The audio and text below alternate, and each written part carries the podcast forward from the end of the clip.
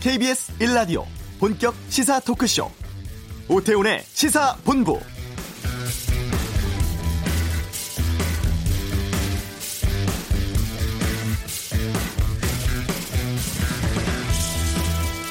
사1로 총선이 수요일인 모레 치러집니다. 연동형 비례대표제라는 새로운 선거 제도도 있고 또 코로나19 상황까지 겹치면서 이번 총선 어떤 결과를 낳을지 관심 집중되고 있습니다. 지난 금토 이틀간의 사전 투표 투표율이 27%에 육박해서 역대 최고치를 기록하기도 했는데요. 아, 선거 앞둔 마지막 휴일인 어제 여야는 격전지가 몰려있는 수도권 뉴스에 집중을 했습니다. 민주당은 과반 의석 확보해달라. 통합당은 정권 폭주 견제를 강조했고 민생당, 정의당, 국민의당은 거대 양당 비판하면서 지지를 호소하고 있는데요. 그야말로 선거 막바지입니다. 이제 누가 더 점수를 얻느냐보다 누가 더 실수하지 않느냐가 중요한 시점이 됐죠. 오태훈의 시사본부 총선 앞둔 정치권 상황과 판세 분석 2부 시사구말리에서 여론 전문가와 함께 전망해 보겠습니다. 정부 긴급 재난지원금 지급에 앞서서 여러 지자체들이 자체적으로 재난 기본소득 도입하고 있습니다. 잠시 후 이슈에서 경기도 화성시장 연결해 도입 상황 알아보겠습니다. 경제브리핑 코로나 위기 극복 위한 150조 지원에 대해 살펴보고 2부 외교전쟁 트럼프 대통령이 거부한 것으로 알려진 한미 방위비 분담금 협상 내용 다루겠습니다. KBS 라디오 오태훈의 시사본부 지금 시작합니다.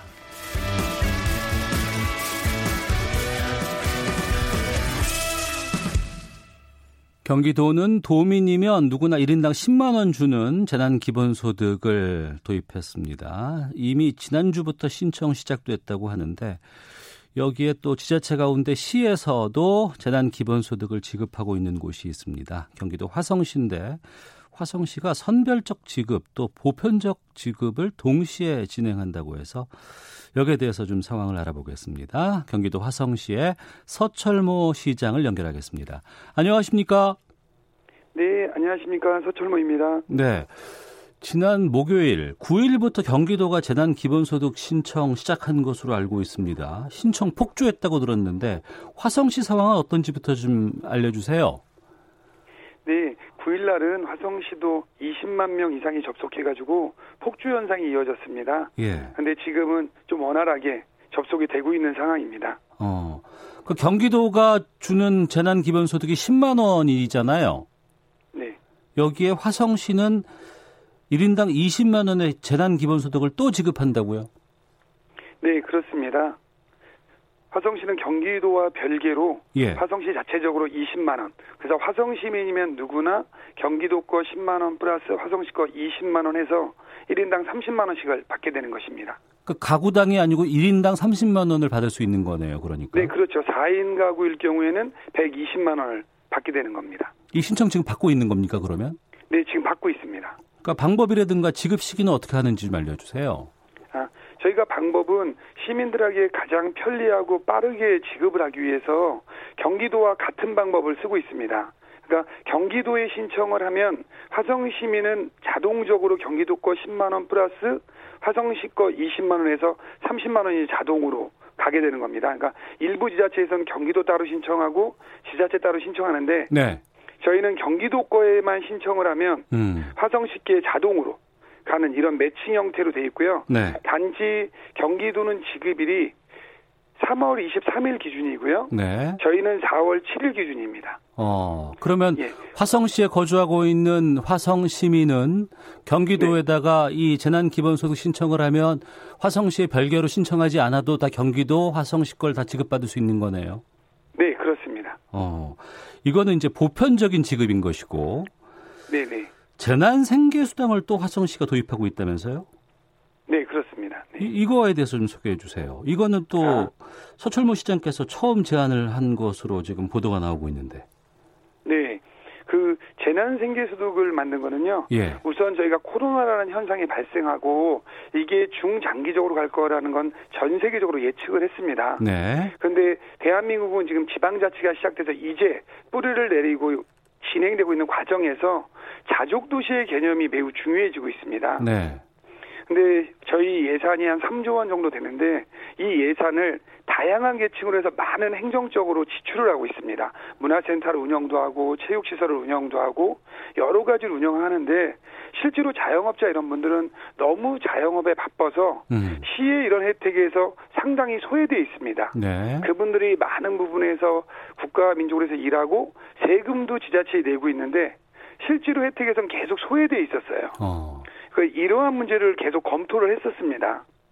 그러는 과정에서 저희가 코로나라는 사태를 맞이해서 이런 분들한테 직접적인 지원을 좀 하자. 이렇게 설계가 된 겁니다. 예. 왜 그러냐면 자영업자와 소상공인은 지역 경제 모세혈관도 같습니다. 음. 이 계층이 무너지면은 자족 도시라는 개념이 사라지는 겁니다.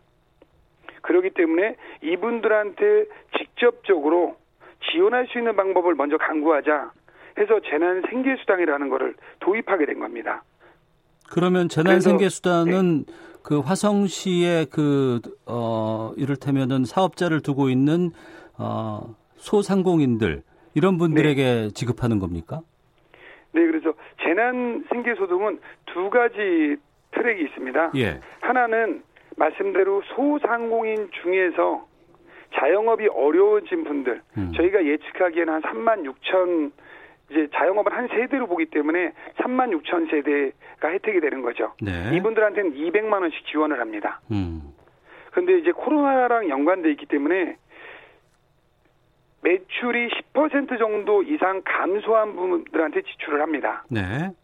그래서 시출의 10%에 대한 부분은 뭐 전년 동기로 비교할 수도 있고 여러 가지 다양한 형태로 해서 기본적으로 이건 자영업자한테 돈을 지출해 주자라는 목적입니다. 음. 걸르자는 목적이 아니고요. 네. 그래서 자영업자를 지원하는 계층이 있고요. 네. 그 다음에 자영업자는 아닌데 이 자영업자 밑에서 종사하시는 분들이 있어요. 예, 예. 뭐 이분들이 자영업이 어려우면 식당 같은 데 일하시다가 퇴사를 하거나 아르바이트생이 못 가는 일이 생기죠. 그렇겠죠. 이런 분들에 대해서는 또 별도로 지원하는 정책이 있습니다. 1인당 50만 원씩. 어. 예를 들면 자영업이 위축되면 밤에 아무래도 그 식당 영업 이런 게 감소되면 대리기사도 수입이 감소하기 때문에 예. 이런 분들한테는 저희가 2만 명에 한해서 50만 원씩 지급을 하고 있습니다. 이게 벌써 지급이 어, 이루어지고 있는 겁니까? 지금 지급 9일 지금 되고 있습니다. 어. 네, 현재요.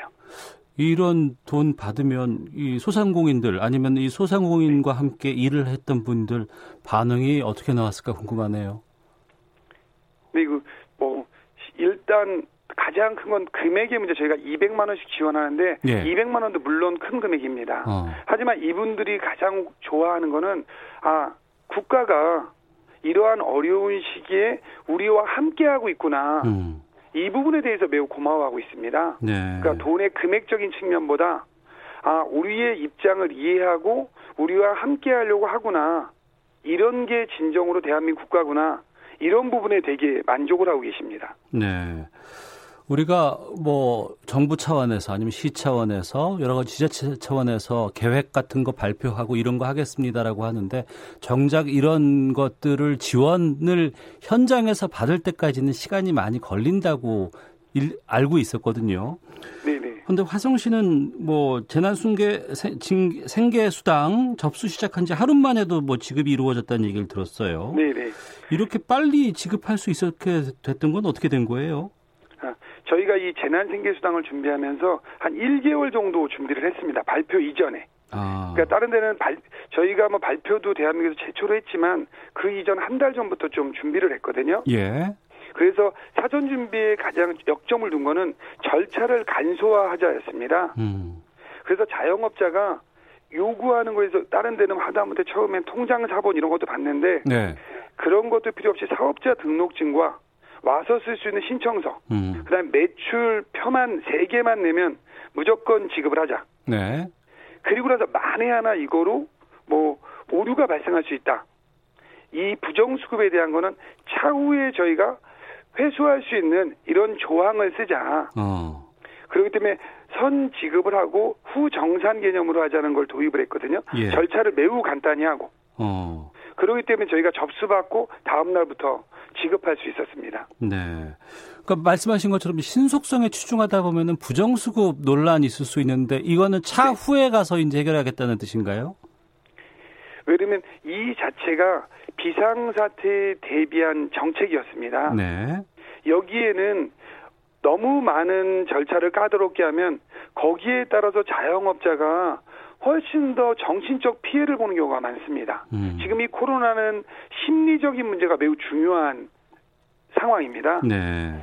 여기에서 마치 그분들 전체가 부정수급을 할 수 있다라는 전제 조건에 까는 것보다는 이분들을 신뢰하고 나중에 사후에 우리가 절차를 거쳐서 이 매장을 다 갖고 계신 분이기 때문에 부정 수급하는 거를 환수하는 게 행정 비용에서도 훨씬 절약된다. 네. 이렇게 판단을 한 겁니다. 그러니까 지급에 대한 패러다임을 좀 전환한 거죠. 음.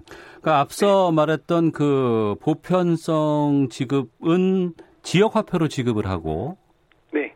이 재난 생계 수당은 현금으로 지급을 한다면서요? 네, 그렇습니다. 현금으로 지급하는 이유도 좀 알려 주시죠. 아, 이거가 이제 저희가 두 가지 재난 기본소득과 재난 생계수당이 왜 다른지를 이해해야 합니다. 어. 그러니까 재난 생계수당은 자영업자나 실질적으로 생활비에 필요한 분들한테 생활비를 지원하거나 매장 운영하는 분이 임대료를 낼수 있게 하거나 이러한 자영업에 대한 부분이나 우리가 위기계층의 간분이 생활에 필요한 겁니다. 이분이 예를 들면 서울로 학교 다니면 서울에 등록금을 내야죠. 예를 들면 예. 이런 부분에 대해서 이분의 생활을 보호하는 측면이고 저희가 재난기본소득은 지역 경제 활성화가 목적입니다. 네. 그러니까 재정 승수 효과를 통해서 지역 경제를 활성화하자. 지역에 있는 지역에 있는 자영업자들이 보다 잘 될 수 있게 하자. 그러려면 이분들이 지역 화폐를 써 받아가지고 이거를 특정한 기간 내에 지출을 해야 지역이 활성화되는데 이분들한테 현금을 지급했을 때 이분들은 이거를 저축하게 돼 있습니다. 음. 소비를 하지 않고 지역에서. 네. 그렇기 때문에 두 개의 목적 자체가 완전히 다른 겁니다. 알겠습니다. 그럴 때면 이제 현금 지급도 있고 지역화폐 지급도 있고 나눠지는 겁니다. 예. 코로나19 확진자가 우리나라에 처음 나온 지 벌써 지금 100일이 지났어요. 네. 현장에서 직접 보고 듣는 소상공인들의 상황이 어떤지 지금 파악하고 계세요? 이 현장에서 느끼는 건 이렇습니다. 소상공인들이 기업하고는 다릅니다. 네. 기업 같은 경우는 유보금이나 이런 걸 많이 보유해서 이 피해가 1년 후나 조금 어느 정도 시간을 두고 나타납니다. 음. 하지만 자영업자들은 여유 자금을 많이 보유하고 있지 않습니다. 네. 한달 영업을 해서 그 수익금 가지고 한 달을 사는 개인이 일용직이라면 자영업자는 일용직에 가깝습니다.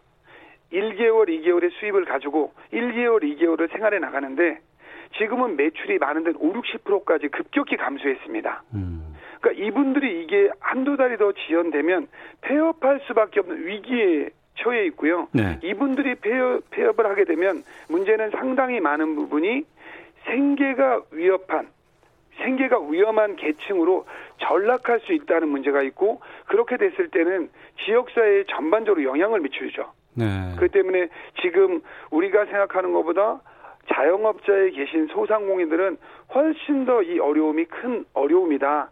이렇게 받아들이고 있습니다. 네. 그리고 130억 원 규모의 지역화폐 경품 이벤트도 진행 중이라고 하던데 이건 어떤 내용이에요? 네, 이 지역화폐는 아까도 말씀드렸듯이 지역의 모세혈관과 같은 자영업자가 문을 닫는다면 지역 경제는 버틸 수 없습니다. 그래서 저희가 시민들한테 돈을 줄 수 있는 방법 중에서 네. 아까처럼 자영업자에게 주는 방법도 있고 그 다음에 이 자영업자를 활성화하기 위해서 일반 시민들한테 직접 지원하는 방법이 필요합니다. 음. 이게 이제 경품 이벤트인데 저희가 130억을 투자해서 13만 명에게 10만 원씩을 지급을 합니다. 네. 현재 저희가 지역화폐가 기존에 한 5만 5천 건 정도 발행돼 있었습니다. 예. 근데 저희가 이 100억 130억 경품 이벤트라고 지금 신청자가 40만 명 정도입니다. 어. 화성 시민이 83만인 거에 비하면 이 지역 화폐 카드를 반 이상이 신청을 했다고 볼 수 있습니다. 예. 어린이까지 포함해서. 음. 어린이는 발행 대상자도 아닌데도 불구하고. 네. 그러면 14세 이상의 거의 3분의 1 정도, 그러니까 3분의 2가 지역화폐 카드를 신청하게 된 겁니다. 네. 근데 이 지역화폐 카드를 통해서 이분들이 본인이 그 이벤트에 당첨도 되고 40만 명 중에서 13만 명이 되니까 매우 많은 인원이 당첨되는 겁니다. 음. 3분의 1 이상이 당첨되니까 이분들이 지역 화폐 카드를 씀으로 인해서 아 지역 화폐가 이렇게 나에게 득이 되고 네. 자영업자에게 득이 되는구나 이런 거를 이중으로 함께 느낄 수 있게 하는 정책에서 시작이 된 겁니다. 알겠습니다. 경기도 화성시 서철모 시장과 함께 말씀 나누고 있는데요. 지금 방송 듣고 있는 3123님께서 질문을 주셔서 이거는 좀 들어봐야 될 것 같습니다. 화성시 소상공인입니다. 부가세, 종합소득세, 주민세를 모두 화성시에 내고 있는데 거주를 안 하고 있다는 이유로 지원금 받을 수 없다고 합니다라고 질문 주셨거든요. 아, 그 부분이 예. 저한테도 여러 번 질문이 왔습니다. 예. 근데 이 부분들에서 우리가 객관적으로 이해하셔야 되는 게요. 음. 지금은 지방자치 시대입니다. 네. 화성시는 지방자치제를 하고 있고요. 음. 국가에서 세금은 가는 데가 다릅니다. 그러니까 네. 일반인들이 세금을 낼 때는 전부 화성시에 낸다고 생각하는데 음. 자영업자분들이 사- 사업을 하면 부가가치세는 국세로 들어갑니다. 예. 그리고 저희한테는 지방소득세분이 오는데 음. 이 지방소득세분은 본인이 주거하는 주소지로 그 세금이 갑니다. 어. 그러니까 예를 들면 수원분이 화성에서 자영업을 하고 지방소득세분을 납부하게 되면 예. 이 소득세분이 수원시로 돈이 들어가게 돼 있습니다. 어. 그렇기 때문에 화성시에서는 화성 시민 중에서 예. 지금 지급을 하는 거고 지금 2차로는 저희가 화성 시민인데 거꾸로 수원에서 영업을 하거나 성남에서 영업하는 분들한테 아, 지원하는 그렇겠죠. 정책을 거꾸로 설계하고 있습니다. 지금요. 아, 알겠습니다. 왜냐면 그분이 납세한 데에서 혜택을 봐야 된다. 네. 이런 게 이제 시의 기본 정책 방향입니다. 답변해 주시니까 1474님께서 화성시로 이사 가야겠네요. 라고 이렇게 아, 네. 지금 말씀해 주시는데 문제는 뭐 재난 기본소득, 뭐 재난 생계수당, 뭐 지역화폐 이벤트 다 좋은데 이런 지원책 하기 위한 재원이 충분한가 여부거든요.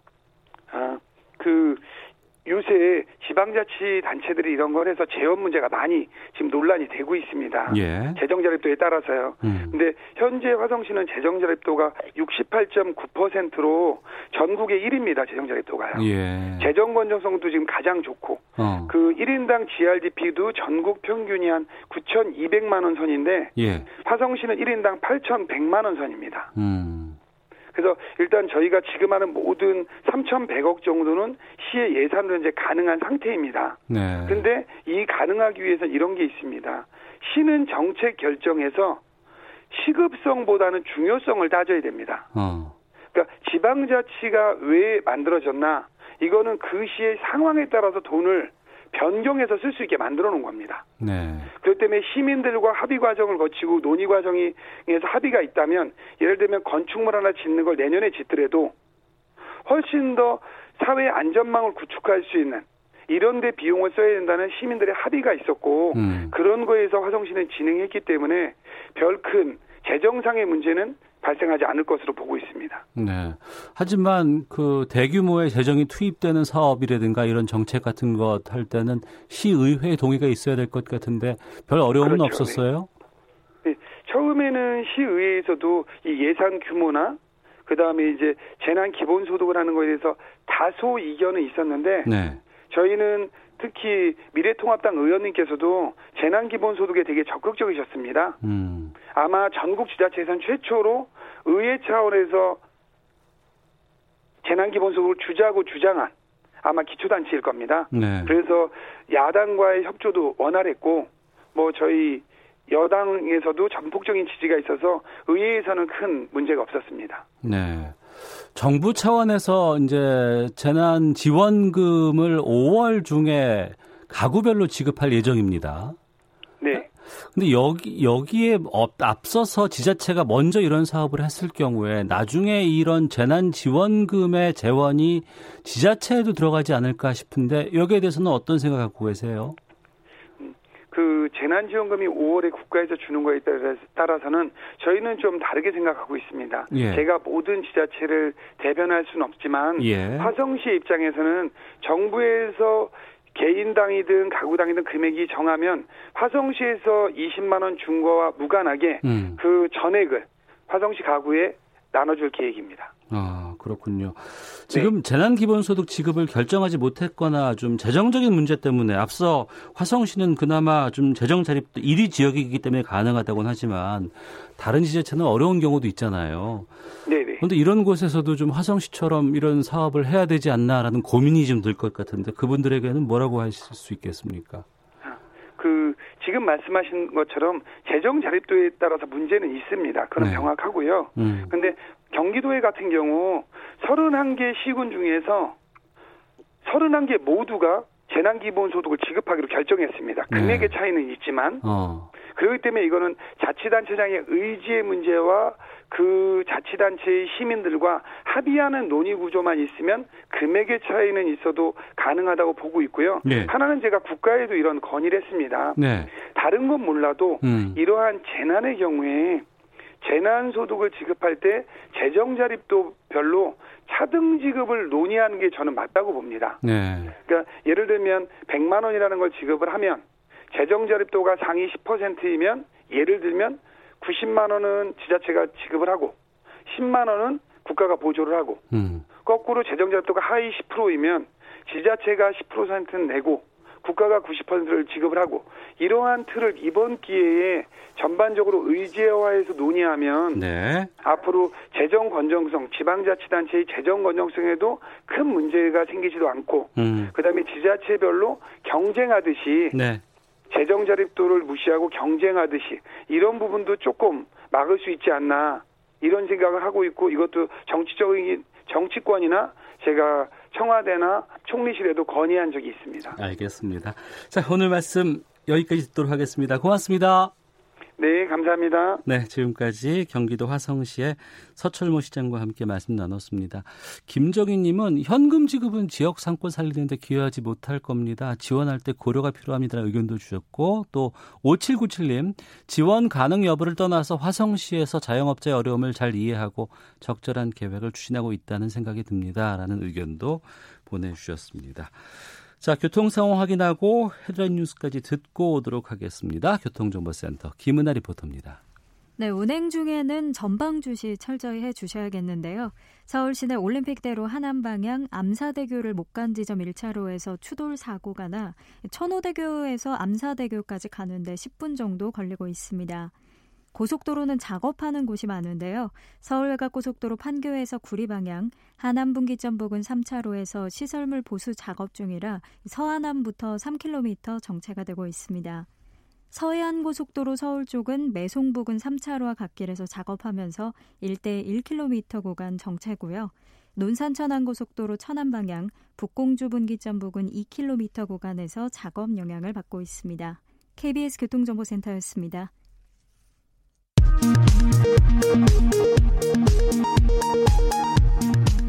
헤드라인 뉴스입니다. 국내 코로나19 확진자가 어제 25명 늘어 누적 확진자 1,537명으로 집계됐습니다. 이 가운데 16명은 해외 유입 사례로 조사됐습니다. 지난 8일 국내 신규 확진자가 53명으로 집계된 이후 닷새째 20, 30명대를 유지하고 있습니다. 오늘부터 미국발 입국자는 모두 자가격리 후 3일 내에 전수검사를 받아야 합니다. 또 외국인에 대한 입국 제한 조치가 강화됩니다. 정세균 국무총리는 사회적 거리두기를 완화하고 생활 방역 체제로 전환하는 것에 대해 섣부른 완화는 되돌릴 수 없는 대가를 치른다는 점에서 매우 조심스럽게 접근해야 한다고 말했습니다. 올해 1분기 정부의 국채 발행 규모가 처음으로 60조 원 선을 넘으며 사상 최대를 기록한 것으로 나타났습니다.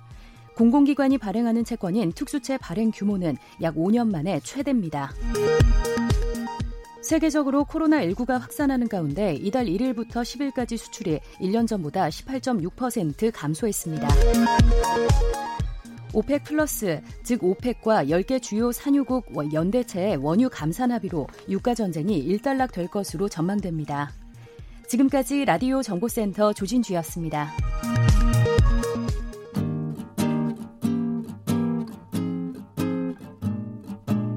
KBS 1라디오 오태훈의 시사본부 여러분의 참여로 더욱 풍성해집니다. 방송에 참여하고 싶으신 분은 문자 9730번으로 의견 보내주세요.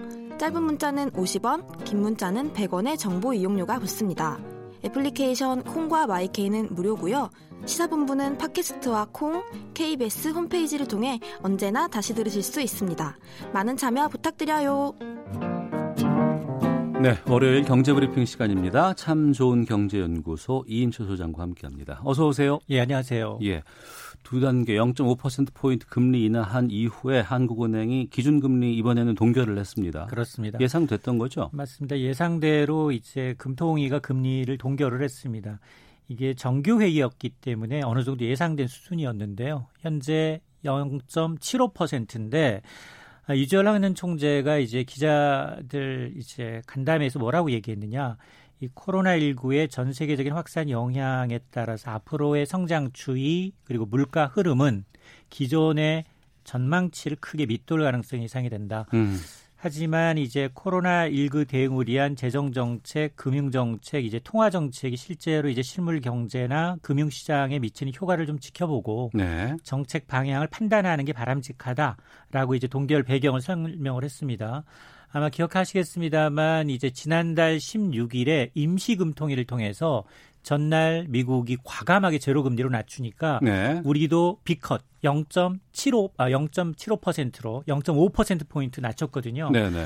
그리고 그 이후에 이제 한국형 양적 완화라는 그러니까 아, 환매 조건부 채권을 매입하는 방식으로 시중의 유동성을 무제한으로 풀겠다. 음. 이런 정책이 나왔기 때문에 이게 과연 시장에 어느 정도 영향을 미치는지 이거 효과를 좀 지켜보겠다라는 건데요. 문제는 이 총재가 또 뭐라고 얘기했느냐. 경제 성장률 전망치에 대해서 얘기를 했어요. 네. 총재는 한국은행은 올해 우리나라 성장률 전망치를 2.1%로 예상을 했는데 네. 코로나 사태가 2분기 안에 잡혀도 음. 그러면 3분기부터 회복이 된다는 얘기죠, 점진적으로. 그렇다 하더라도 한국 경제가 1%대 성장하기가 쉽지 않다라는 음. 겁니다. 그러니까 거의 제로 성장에 가까울 수 있다라는 얘기거든요. 자, 이런 걸 감안하게 되면 과거에 두 차례의 위기만큼이나 지금 위기를 굉장히 이제 통화 당국 입장에서는 심각한 수준으로 보고 있다라는 겁니다. 그러니까 이게 경제 전망을 하는 데 있어서 1월 상황, 2월 상황, 3월 상황, 그리고 지금 4월 상황이 다 달라져 버렸어요. 맞습니다. 어.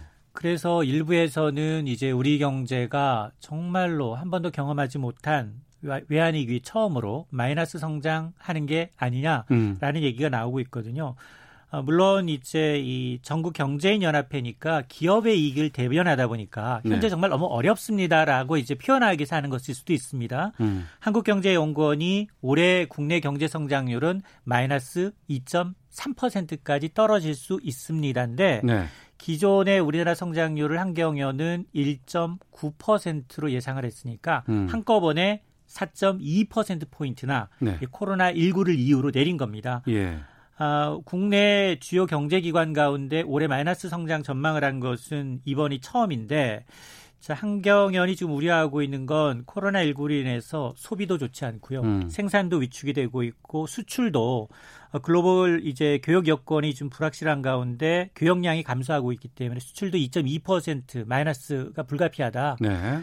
그리고 이제 설비 투자, 건설 투자는 각각 두 자릿수 감소세를 예상을 하고 있는데 만에 하나 음. 우리나라가 올해 마이너스 성장을 한다면 우리는 지금까지 역대로 마이너스 성장을 단두 번밖에 없습니다. 네. 2차 오일 쇼크가 있었던 1980년대 음. 당시에 마이너스 1.6% 성장을 했고요. 네. 또 IMF 외환 위기 직후였던 1998년이 마이너스 5.1%예요. 그러니까 이제 어, 이번 두 번의 위기가 아, 보다도 더 어, 이제 이번 위기가 더 심각해질 수 있다라는 건데 음. 아, 한국경제연구원은 이제 이번 위기가 장기 침체 가능성이 있기 때문에 앞으로의 이제 경제 정책 방향이라는 게 국가 재정을 일시에 소진하기보다는 재정 여력을 좀 어, 일정 부분 비축해 두는 방향으로 가는 게 필요하지 않느냐라고 이제 강조를 하고 있습니다. 네. 지난주에 문재인 대통령 주재로 제4차 비상경제회의가 열렸습니다. 여기서는 수출기업 내수 보완을 위한 지원 계획 나왔죠. 맞습니다. 어, 벌써 4차 이제 비상경제회의였는데요. 주 의제가 크게 세 가지였어요. 네. 어, 그나마 이제 3월까지 수출은 반도체가 버텨줬어요. 음. 그런데 그 이후에 이 불안한 수출을 어떻게 좀 활력을 제고하느냐 이거 하나였고 네. 또 하나가 이제 내수 침체가 심각한데 내수를 활성화하는 방안 그리고 세 번째가 코로나 이후 위기를 기후로 바꿀 수 있어야 되는데 그러려면 지금 가장 도움이 필요한 게 뭐냐? 스타트업. 음. 벤처기업 활성화라는 겁니다. 네. 이세 가지를 지원하는데 총 56조 원을 추가 지원하겠다라는 게 핵심이었어요. 가장 먼저 이제 수출인데요.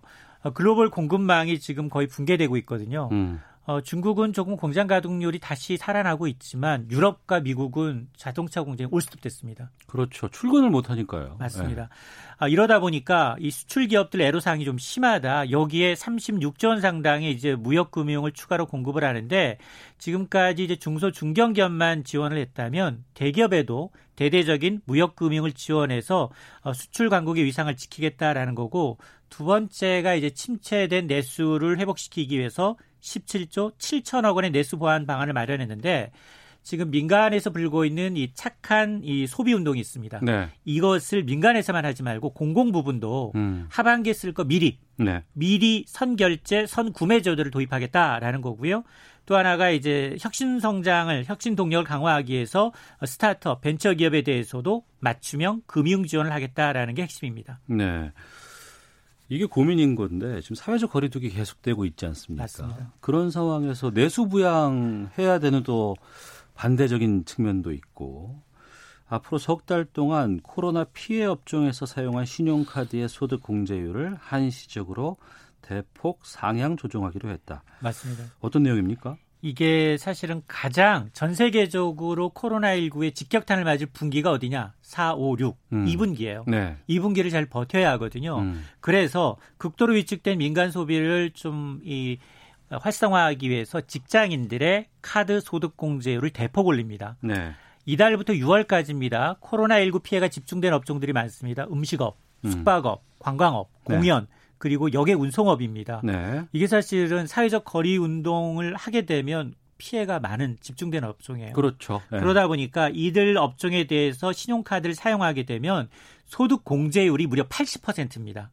80%요? 예. 그러니까 신용카드냐 현금카드냐 체크카드나 모두 똑같이 어. 80으로 적용이 되는 거예요. 예. 그러니까 앞서서도 정부가 이제 코로나 극복을 위해서 민생 경제 종합 대책을 발표했는데 당시는 3월부터 6월까지 근로자들이 이제 신용카드 사용액 공제율이 15%였거든요. 음. 그걸 두 배, 30%로 네. 체크카드나 현금 영수증은 30에서 60으로 전통시장 사용분, 대중교통 사용액은 40에서 85%로 한시적으로 올렸는데 여기다 플러스 음. 일괄적으로 구분하지 않겠다. 사, 아, 신용카드든 체크카드든 현금 영수증 모두 한시적으로 80%로 똑같이 올리겠다라는 겁니다. 네. 그만큼 이제 2분기에 좀 써달라라는 건데 음. 다만 이제 신용카드 소득공제라는 게 근로자의 총급의 25%를 초과하는 분야입니다. 그렇죠. 네. 초과하는 분야에 대해서 총급의 7천만 원 이하의 경우에는 300만 원 한도예요. 소득공제 음. 한도가 이제 이거는 변함이 없습니다. 네.